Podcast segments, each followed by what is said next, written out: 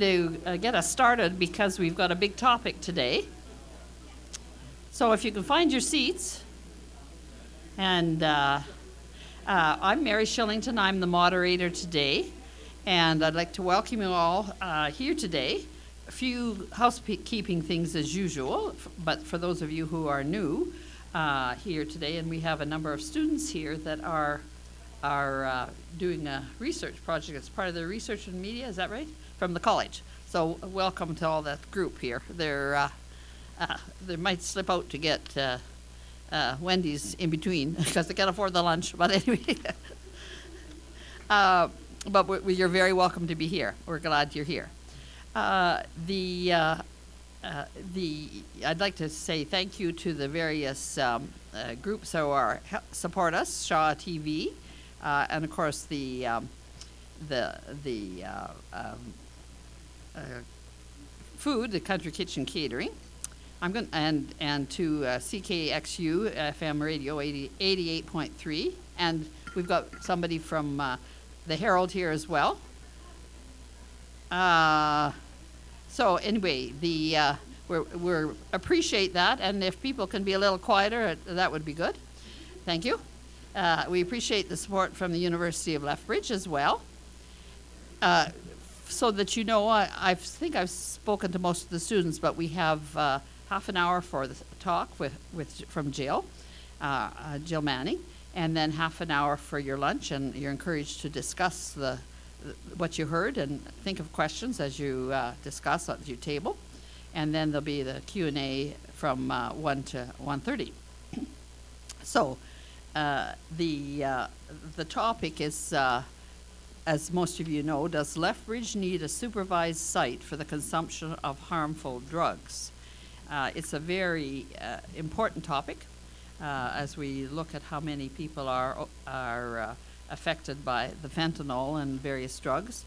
And we've got a great person to, to do this, uh, Jill Manning, who is a graduate of U of L uh, on her Bachelor of Arts in Psychology, and she's worked for 10 years in the various human service fields, and she's been two years as the director of Arches. Now, if you're like me, I didn't know what Ar- I know of Arches, but didn't know what it stood for. AIDS Outreach Community Harm Reduc- Reduction Education Support. So that's quite a mouthful. Now, no wonder they called it Arches. Uh, and uh, in addition, Jill is a Rotarian and is currently president of the Rotary Club of Lethbridge Urban Spirits.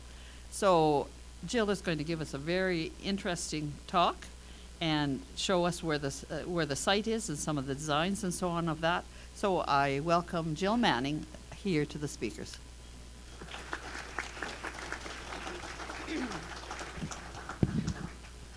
Hello, everyone. I'm a bit of a wanderer, so I'm going to be mobile here with the mic. Um, so, thank you for the introduction. I've been asked to request that everyone turn their cell phones off, please. Uh, so, thank you for the introduction. I am Jill Manning, the managing director at Arches. As stated, I've been with Arches for two years now. In that two years, we've seen a tremendous amount of growth. Uh, when I was first hired at Arches, we only had four full time employees, and we currently are at 18, and we've just hired another 35 employees to help us with the supervised consumption facility. So we've seen a huge amount of growth. When I was first hired, we were known as the Lethbridge HIV Connection, and then we've changed our name to Arches since. They are the same organization, same services provided. As we've expanded, we've expanded our services, but it is still the same organization, and we've been present in Lethbridge since. Uh, I want to say 1988. So Arches has been a presence in the community for many, many years.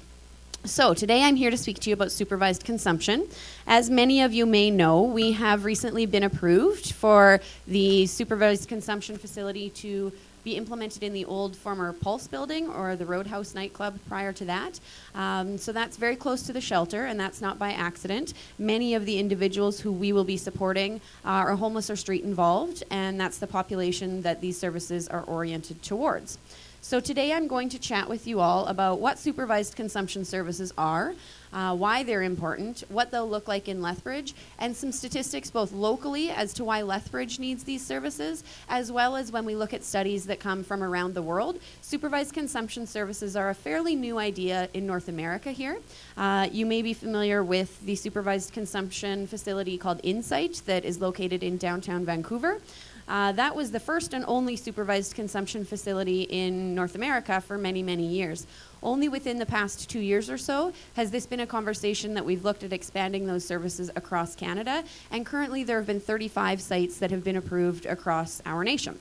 So, supervised consumption services and why they're important. I apologize because probably most of you can't see any of the things that I'm reading off of here, but I do invite you to come and wander by and take a look maybe as we're eating or, or once we're finished with the question period if you'd like to get more info. Uh, so, medically supervised consumption services reduce many of the risks that are associated with street drug use. Uh, public consumption is associated with a major increase in all of the known risks of drug use. So, when people don't have a space where they can use, whether that's their home, whether it's a supervised consumption facility like this, we know that overdose risk increases quite dramatically. The reason for that is obvious. If I'm shooting up or injecting underneath the Stafford Bridge, which we know is a hot spot here locally, um, then A, there may be no one around to call 911 if I do enter an overdose. And B, even if someone calls 911, by the time they respond and get under there, and it's quite a, a steep uh, surface to try and climb down there, that it may be too late. So having a facility like this uh, very dramatically reduces the overdose rates that we're seeing. When we look at Alberta overdose rates, um, not since, and even we've surpassed the uh, HIV epidemic that was taking place in the early 1980s, we're losing more people currently to overdose than we did at any point of the HIV crisis. Uh, when we look really as a, a, Western kind of civilized society, not since the Black Plague has there really been anything that has affected people on a widespread basis like this. It's the largest public health crisis that we've experienced in modern society. Uh, in addition to that, the transmission of hepatitis C and HIV. We know that those rates are very much related to the inability for people to have safe facilities where they can use, clean facilities where they can use, as well as access to clean supplies. So, sterile needles, sterile inhalation kits or pipes those things dramatically reduce the rates of HIV and hepatitis C transmission. And then lastly, uh, even if I'm not sharing a needle, if I'm reusing the same needle, they're only intended for one time use. Once I've reused a needle, it's no longer sterile. So that can lead to very severe bacterial infections. Um, those may start as, as rather benign, so things like abscesses at the injection site, but given time, and you also have to understand that this population, street involved and homeless folks, they're not likely to walk into a mainstream healthcare facility like a walk in clinic or an emergency room.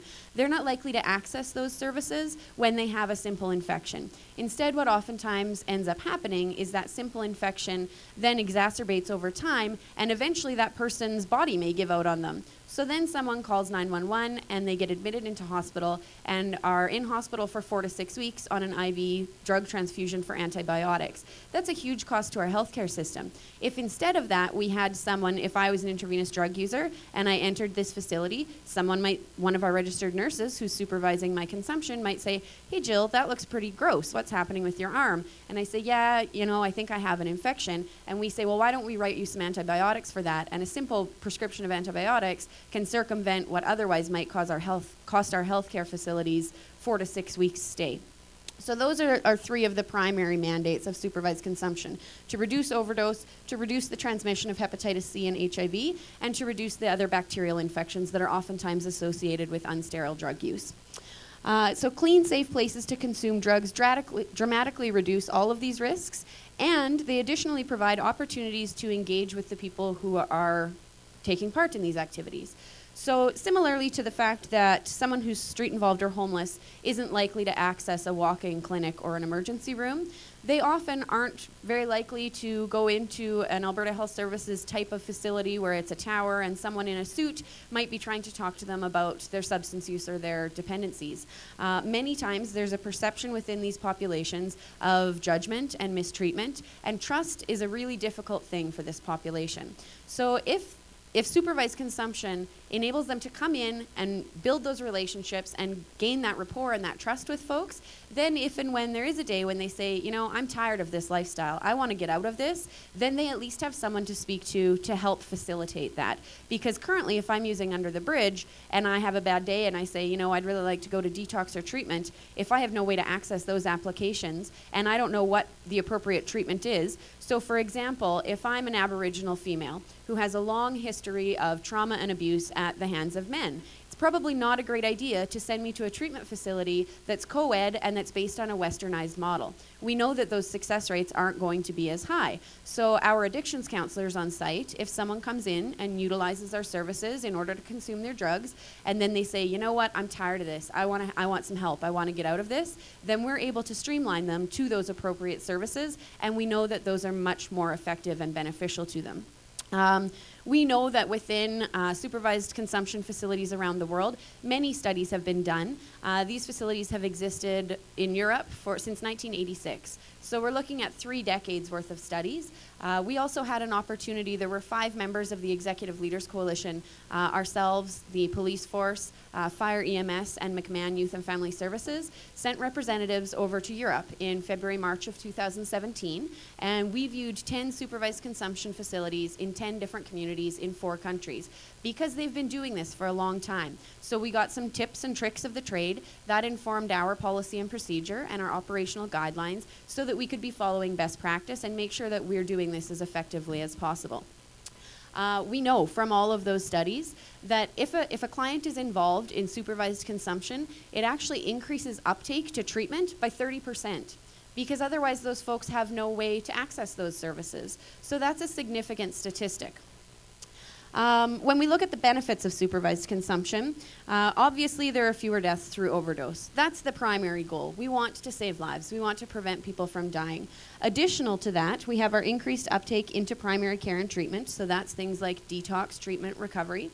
Uh, we also incidentally, and this, this people don't oftentimes understand or believe this statistic, uh, but we actually see an increase in public safety and a reduction in petty theft around the facility. So, and the reasons for that are, uh, and we see this at Arches where we currently are. Right now, we're located at 1206 6th Ave South, so it's in a residential neighborhood. It just looks like a home. It's an unmarked business so that we can protect people's confidentiality. Uh, we're directly across the street from a daycare. Uh, and we're on a major thoroughfare. Sixth Ave is one of the, the largest thoroughfares in Lethbridge. Um, people, when they're driving by, don't see hordes of people and masses of people doing, you know, nefarious things out on the streets. Uh, and the reason for that is that we have found that when you treat people with respect, who don't commonly get treated with respect, that they really deeply appreciate that and that they pay you back with respect in kind.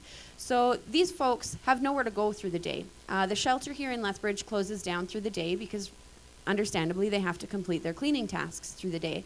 So if I'm homeless or street involved currently and I'm staying at the shelter, through the days I'm just left to wander. So I wander through the downtown core, I hang out in Galt Gardens, I go to the public library or to Lethbridge Center or Park Place Mall, and I may consume my drugs in those facilities. So then we see a huge uptake in needle debris. And I know many of you in this room probably have experienced that yourselves. We've had to implement a needle pickup hotline, and if you're unfamiliar with that, um, we can give out that information as well later. Uh, so we have a hotline now that you can call from 9 a.m. until 9 p.m. if you find a needle on the street. That's something that two years ago we didn't need. We weren't seeing this volume of, of injection drug use and intravenous drug use on our streets. So right now people have nowhere to go. Uh, once you give them somewhere to go, then you're no longer dealing with needles all over the street. So that's an increase to public health and safety and an increase to community safety. Um, similarly, people don't rob the buildings next door to the place that they consider like a home to them. Um, if they're respected and this is the place, the only place where they can go and they can hang out and they're treated well and they have relationships, um, actually there's a, an inverse relationship where crime actually tends to be deterred from that area. The joke at, at Arches is always that our staff, our vehicles are the safest vehicles in town because these clients know that they're ours and they respect us and they don't want to do any harm. The same thing happens at a supervised consumption facility. Uh, when we look at costs, so a lot of the time I hear the argument of taxpayer dollars, and I'm not comfortable with my taxpayer dollars going to enabling drug use. That's a different argument, the enabling, and we'll get to that. But when we look at from just purely a financial perspective, if we don't even consider anything else that I say today. Um, there were two studies done, one in Canada and one in Australia. The Canadian study showed that for every dollar that's spent on harm reduction services, so those are things like needle distribution programs, sexual education programs, supervised consumption programs, for every dollar that's spent on harm reduction, it saves five from our overall healthcare system. The Australian study actually showed that for every dollar spent, it saves $7 from the overall healthcare system. Um, a lot of times, supervised consumption services are seen as very reactionary. Um, it's a response to an already existing problem. That's true, but there's also a lot of preventative and proactive stuff that takes place at these facilities. So, in terms of dollars, when we look at the cost of someone who is hepatitis C positive, and the estimated statistic is that about 70% of intravenous drug users are in fact hepatitis C positive. So if you're sharing needles, it won't take long before you contract hepatitis C a lot of people don't realize that there are actually six different strains of hepatitis C. So while there is a cure for most of those strains, for four out of six of those, those strains, each one of those treatment courses costs $65,000. So hypothetically speaking, I might contract genotype 1 of hepatitis C, then be treated for that at a cost of $65,000 to our healthcare system. And yes, I'm then immune to genotype 1, but I might contract strains 2, 3, 4, 5, or 6 and require those treatments over and over and over again. So the prevention of sharing needles really does help in reducing those numbers. Uh, similarly, when we look at HIV lifetime treatment costs, it's $1.3 million per client. So those are some significant costs. In addition to that, uh, the costs of just going into the emergency room, being treated in the emergency room, is $200 per visit before you even, you know, are taken out of the emergency room. So then when we look at those costs and we take into consideration that, like I said, Lethbridge Regional Hospital is seeing 24% higher volume of visits due to opioid related incidences than anywhere else in our province. So this is really a unique statistic to Lethbridge. Our hospitals and our emergency systems are really stressed right now with ambulance calls, having to go and respond to overdoses, with people coming into the emergency room with repetitive overdoses. A facility like this prevents those systems from having to be burdened by those costs and by those, those time, that time management as well. Uh, if you call an ambulance and the, the knowledge is so in Lethbridge, our fire and EMS are responding to between 4 and 11 calls due to opioid overdose every day.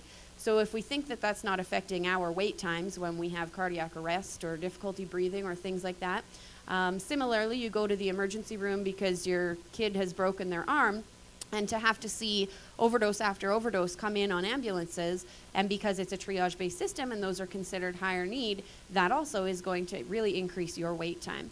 Um, so we know that all of these things, uh, supervised consumption services, do mitigate these costs. So, another important thing is that I often hear that supervised consumption services um, are enabling, and I kind of insinuated about this earlier. Uh, that it's just a place for people to come and use their drugs, and it's a shooting gallery, for lack of a better term. That people come, they use, and then they leave. So there are some facilities that are like that. Uh, we will not be one of them. So all of the services that Arches currently provides will be moving over to this facility as well. For those of you who aren't familiar with Arches, what that looks like is we have a housing team. So we operate the Housing First clinical team. If you're homeless in Lethbridge, uh, you have to go through a centralized intake process through what's called home base. Home base then, based on your intake, will streamline you to the most appropriate services. We operate the Housing First clinical team. On that team, we have a justice specialist, we have an Aboriginal peer coordinator, uh, we have an addiction specialist, we have a registered nurse, we have a team lead, and we have four housing specialists. So that team is really oriented towards the most difficult to house folks in Lethbridge people who have concurrent mental health and addictions, people who have extensive criminal justice issues, people who experience chronic homelessness. So people who it's really difficult to obtain and also maintain, excuse me, obtain and maintain housing. Um, so that team will be on site so that folks who are homeless might have those opportunities to connect. Uh, we have addiction specialists on site, so like I said, they can connect them to the most appropriate services for them as an individual. Uh, we have outreach, education, harm reduction services. So you may have seen folks who are walking through the community in their bright yellow jackets in the evenings sometimes, uh, specifically within the downtown core. Those are our teams. They're connecting with these populations. They're building relationships, providing referrals, making sure that people are taking care of themselves. They're distributing harm reduction supplies, also things like granola bars, bottles of water, mitts, that sort of thing. Um, so all of those services will also be present at this facility. So those wraparound services are very important. And after we finish this, I'm going to walk you through the floor plan so that you can see exactly how that's situated and laid out and what that will look like for someone who's coming into the facility. Um, so, lastly, in Lethbridge here, what does it look like? Uh, in other communities, you may have heard about the approvals in Edmonton or Calgary, for example. In those communities, because they're so large, supervised consumption services are being embedded into already existing agencies, and there will be a number of locations that offer those services in both Calgary and Edmonton. Now, the difference is that in Calgary and Edmonton, there are major primary mainstream healthcare facilities that are oriented towards these populations. So in downtown Calgary, there's the Sheldon Chumir. In downtown Edmonton, there's the Royal Alex. Both of those facilities are already extensively dealing with these populations, and so it makes sense to embed supervised consumption services into those locations. Those folks are already going there. The staff are well versed in dealing with folks who are struggling with addictions. Uh, in Lethbridge, however, for us to embed these types of services into our hospital here, it just wouldn't work for a number of reasons. Number one, I don't think that your general average community member is going to be super excited about that prospect of going to the hospital and having interactions with that population, frankly. Um, also, the staff there are not well versed. That's not their experience or background or education is to deal with people who are substance users. It's a very unique population and it does require some de-escalation skills and, and some crisis management skills that your average nurse or doctor probably doesn't have. Um, and then lastly, the location. So when we completed our application for supervised consumption, one of the components of that application was a user needs health survey. What it is is basically a needs assessment. So we surveyed 207 street involved or homeless drug users in the community of Lethbridge, people who are already accessing Arches services. And we sat down with them and completed 90 minute questionnaires. and that covered everything from their personal health history, their family health history, their history of abuse, trauma, violence, uh, their current drug use, what they use, where they use, how often they use. Um, and then we asked questions about supervised consumption services. Would you use these supports? What time of day are you more, more likely to access these supports? um, all under these rules, right? So if this rule is in place, are you still going to use this facility? Yes, no, so on and so forth. One of the things that we determined from that study was that people are not willing to walk because these people don't have transportation. Uh, they're not willing to walk more than a kilometer to access these services. So if it's at Chinook Regional Hospital and most of these folks are staying in the downtown core at the homeless shelter, it's just it's not realistic to expect that it's going to be utilized. And there's not much point in wasting the finances and the resources to embed these services somewhere where they're not going to be used and we're then not going to see the impact of them on the larger community. So, uh, we did speak about potentially embedding them into arches where we currently are. Um, our building, we are bursting at the seams currently. So, like I said, we've gone from four staff to just shy of 20 staff uh, in two years, and we're in the same facility. So we've got multiple staff in the same offices. We're on top of each other. Um, so we didn't have the space for it. We also recognized it wouldn't be appropriate to embed those services into a residential neighborhood. I think everyone can agree that as a business owner, yes, it might be alarming to know that these services are being opened next door to your business. It's an entirely different thing to have it next to your home or, or where you're sleeping and spending your time. Uh, so we knew that that wasn't wasn't feasible.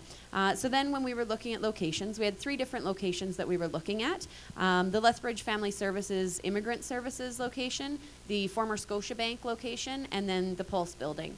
Uh, the reason that we weren't able to announce the facility until we had submitted the application uh, was because we didn't know what we were dealing with in terms of funding. So the, the budget, the funding, the, the money comes from the province because in Canada, our healthcare dollars are mandated provincially. Uh, when we look at the application, that needed to go to the federal government and Health Canada because our laws, our legislation, uh, drug laws are, are mandated nationally. So our money's coming from the province, but our approval to operate the facility, our inspections of the facility, our outcomes measurement, all of that, that goes off to the federal government and Health Canada. So we're, we kind of have two different bosses that we're working with. Um, so, in order to get the most bang for our buck, we realized that we needed to be as close to the shelter as possible, and we needed something that we could lease within the kind of strategy of the with the budget that we were given. So that those were the things that were the determining factors in the specific location. When we look at our local drug users, from the results from that study that we did, um, some of the statistics that we garnered were that 67% of our drug users had injected in public spaces. That's a significant statistic. So almost 70% of people who are homeless or street involved and are, are engaged in injection drug use had done so in public. Um, that speaks to the volume of needles that we're finding around the community, and th- that's a really staggering number. Uh, 47%, so almost 50%, had witnessed needle sharing amongst their peers. So, despite the knowledge that this is really terrible for us, people were still engaging in these behaviors. Um, 24% had experienced one or more non fatal overdoses. So that's also significant. About a quarter of injection drug users have had an overdose. Many had had overdoses 10 plus times. Uh, and this, the, these statistics were only up for the last six months of their drug use. So this wasn't over the course of my life I've seen someone share a needle. This was within the past six months I've seen these things. Uh, 23% had unsafely disposed of their syringes. A quarter had cited uh, that difficulty getting sterile needles when needed uh, was the main reason that they had shared. So currently, Arches is only open from Monday, open to the public from Monday through Thursday, 8:30 to 4:30. That means that if I'm an intravenous drug user and I need needles on a Saturday, it's very difficult for me to get them. So I need to stock up before the weekend. Um, people also will sometimes ask, why do we hand out such volume of supplies? Is it really necessary to hand out 100 needles at a time? The, from this study, we learned that the average injection drug user uses anywhere from six to 10 times per day, per 24 hour period. So, and I can see the reaction there. Um, so that means that if we, because we have our safe injection kits, they're called party packs on the street, that contains 10 of everything that's required for injection drug use. So people often ask, why don't you limit those to one per day? The reality is that people aren't going to walk to Arches once a day to pick up their supplies, and we're closed three days of the week, so it, it, we wouldn't be able to provide enough supplies for them if that were our operational strategy. Um, oh, thank you. Uh, I've just been given the five minute mark here. Uh, 72% of people who typically use drugs, they use three or more times per day, and 82% of people that we surveyed stated that they would use these services. That's another argument or a question that we hear a lot is, is this realistically going to be used? Yeah, it is. 82% of the people we surveyed said we would absolutely use these services if they existed in Lethbridge. Um, the other nice thing about embedding into Arches is that we already have established relationships. We already have that rapport and trust level with folks. We know that if this were embedded into, if it were just a brand new service and, you know, AHS hired brand new staff to come in, that it would take a while for, for that to pick up because it takes a while for people to trust that, oh, I'm, I'm not just going to get arrested the minute I walk in the door, that kind of thing. Uh, we have those relationships, so we already have, have crossed that barrier. So in my last five minutes, I'm going to really quickly walk through the floor plan here.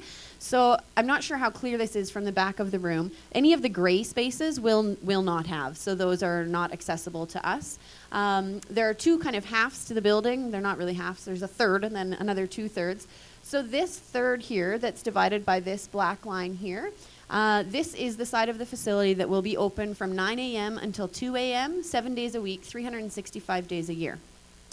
This main entry, um, if we're looking, so north is up here, so that's the street side of the facility if you're familiar with it. This is the parking lot that exists between our facility and the Mission Thrift store next door.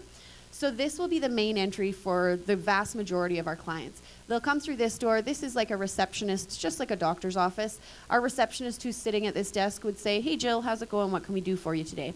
I, as a client, might say, uh, Yeah, I'm here to access the Aboriginal cultural programming. So, that round space that's right up there, circular in nature, um, Aboriginal culture um, has some very specific requirements of their sacred spaces. One is that it needs to be circular in nature and that the door needs to face east. So, we've designed that, we've designed this with those in mind.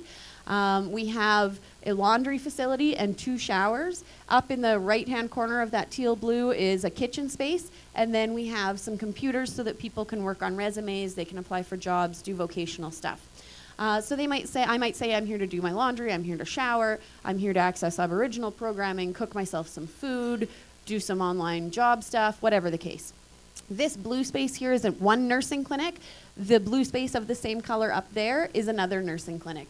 On this side, this nursing clinic will be oriented towards homeless and street involved populations. So things like foot care. These folks, they don't change their shoes. They sleep with their shoes on. They don't have changes of socks. They're walking all day, every day, sometimes through inclement weather. So they get trench foot. They get pretty nasty feet. We can provide nursing foot care there.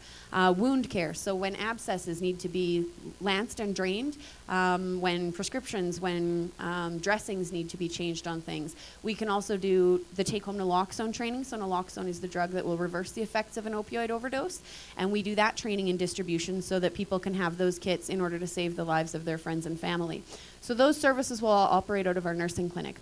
If I come in and I say, I'm here and I'd like to smoke some crack, Okay, so if I've access to the drug consumption side of the facility, which are these green spaces here, then we just ask me, what are you using? And that's a tricky one because oftentimes in this day and age, people think they're using what they think isn't always what it actually is because many times it's laced with other substances, particularly fentanyl.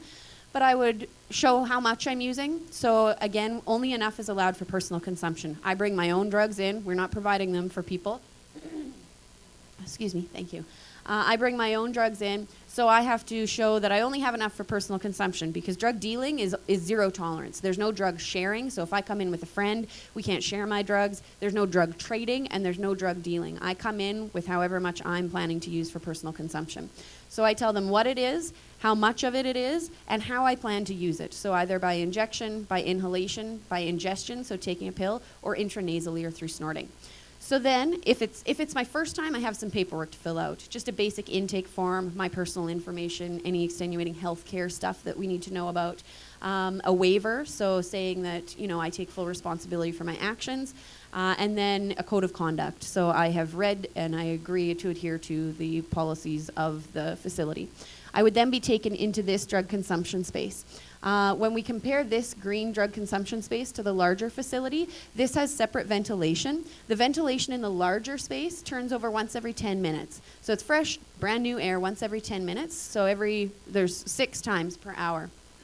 There are six booths here. That's where any of that injection, intranasal or snorting, or ingestion, so the taking of pills, that's all going to take place at these six booths. It's blurry, but there's a kind of little island here. That's the nursing station. So we have two nurses that are sitting there. These booths are mirrored so that they can see from above. They can keep an eye on people's drug use using the mirrors as, a, as help.